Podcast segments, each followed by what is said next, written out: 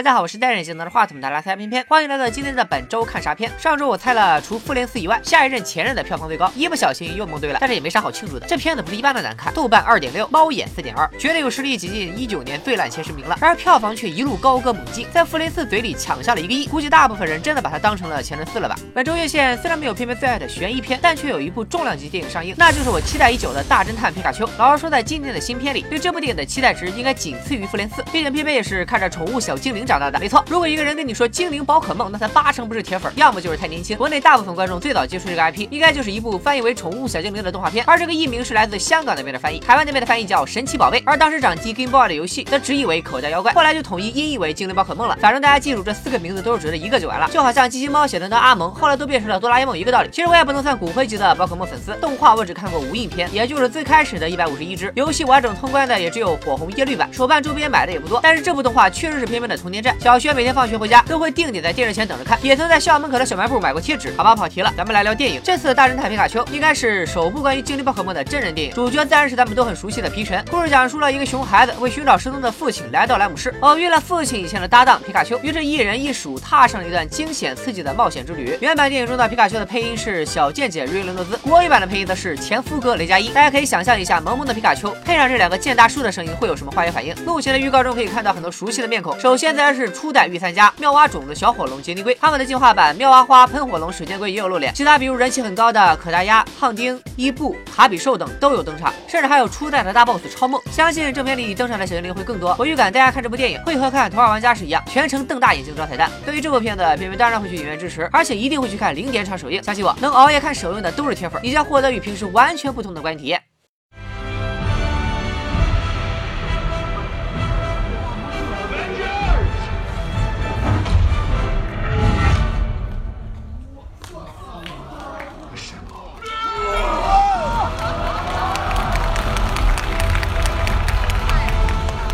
一个母亲的复仇又有印度电影上映了。一个母亲的复仇改编自当年震惊印度的德里黑公交案，讲述一个女孩在半夜回家时惨遭四个男人强暴，因为法庭不予定罪，愤怒之下，女孩母亲便开始自己执行正义。故事最后，四位畜生都在女孩母亲的高智商复仇计划下得到了应有的惩罚。看剧情简介，感觉有点像边之前解说过的一部韩国电影《蚯蚓》，但是如果把这种故事放在歧视女性非常严重的印度，一定能碰撞出不一样的火花。说出来你们可能不信，在传统印度男人的观念里，女人是自己的私有财产，甚至有些男人认为女生在大半夜穿着暴露上街乱逛，即使被强奸了也是自。找的真的是无话可说。虽然是一七年的老片，但就凭着这个主题，偏偏也得去影院支持一下。罗马在接连几部奥斯卡获奖影片在国内上映后，罗马也定档五月十号。它的名头一点也不虚之前的《绿皮书》和《波西米亚狂想曲》。在今天的奥斯卡上，罗马斩获了最佳导演、最佳摄影、最佳外语片三项大奖。电影讲述在墨西哥城一个名叫罗马的市区，年轻的女佣和雇主两人在面临生活意外的情况下，坚持照顾四个孩子的故事。据悉，该片是按照导演阿方索卡隆的儿时记忆拍成的，他就是四个孩子中的一个。从艺术成就上来说，罗马称得上是年度最佳电影之一，但因为它文艺片的调性，导演的个人风格太过强烈，属于那种比较闷的片子，估计票房不会太高。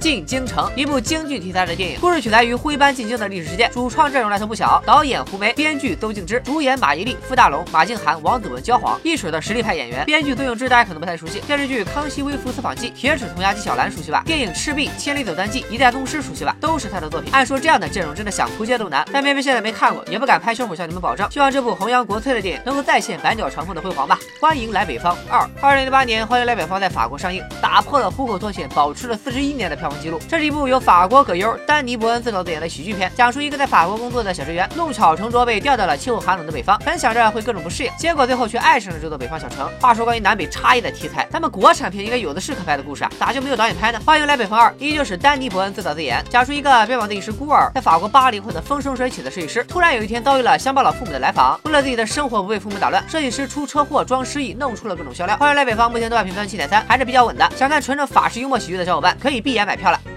半边天，继《时间去。哪儿了》之后，第二部金砖五国共同合作的电影依然是贾科长带头监制，邀请巴西、俄罗斯、印度、中国、南非五个金砖国家的五位女性导演，以女性视角为切入点，讲述当代女性情感与社会的故事。虽然电影的噱头很大，但它的完成度到底如何还有待观望。毕竟上一部《时间去。哪儿了》命题和噱头一样庞大，但豆瓣评分才刚及格。除了以上几部，剩下的什么《午夜怪谈》、《铁拳雄心》和《三流勇士》都是影院一日游选手，不推荐大家去。浪费时间浪费钱了。反正偏偏肯定压爆我的心头肉，《大侦探皮卡丘》甚至实时票房上赢过《复联四》一两天也说不准。最后还是老规矩，欢迎大家。踊跃留言，押宝你心目中本周院线票房最高的电影。偏偏依然从猜中的小伙伴中抽取一位幸运观众，送出精美礼品。咱们下期本周看啥片置顶评论里开讲，拜了个拜。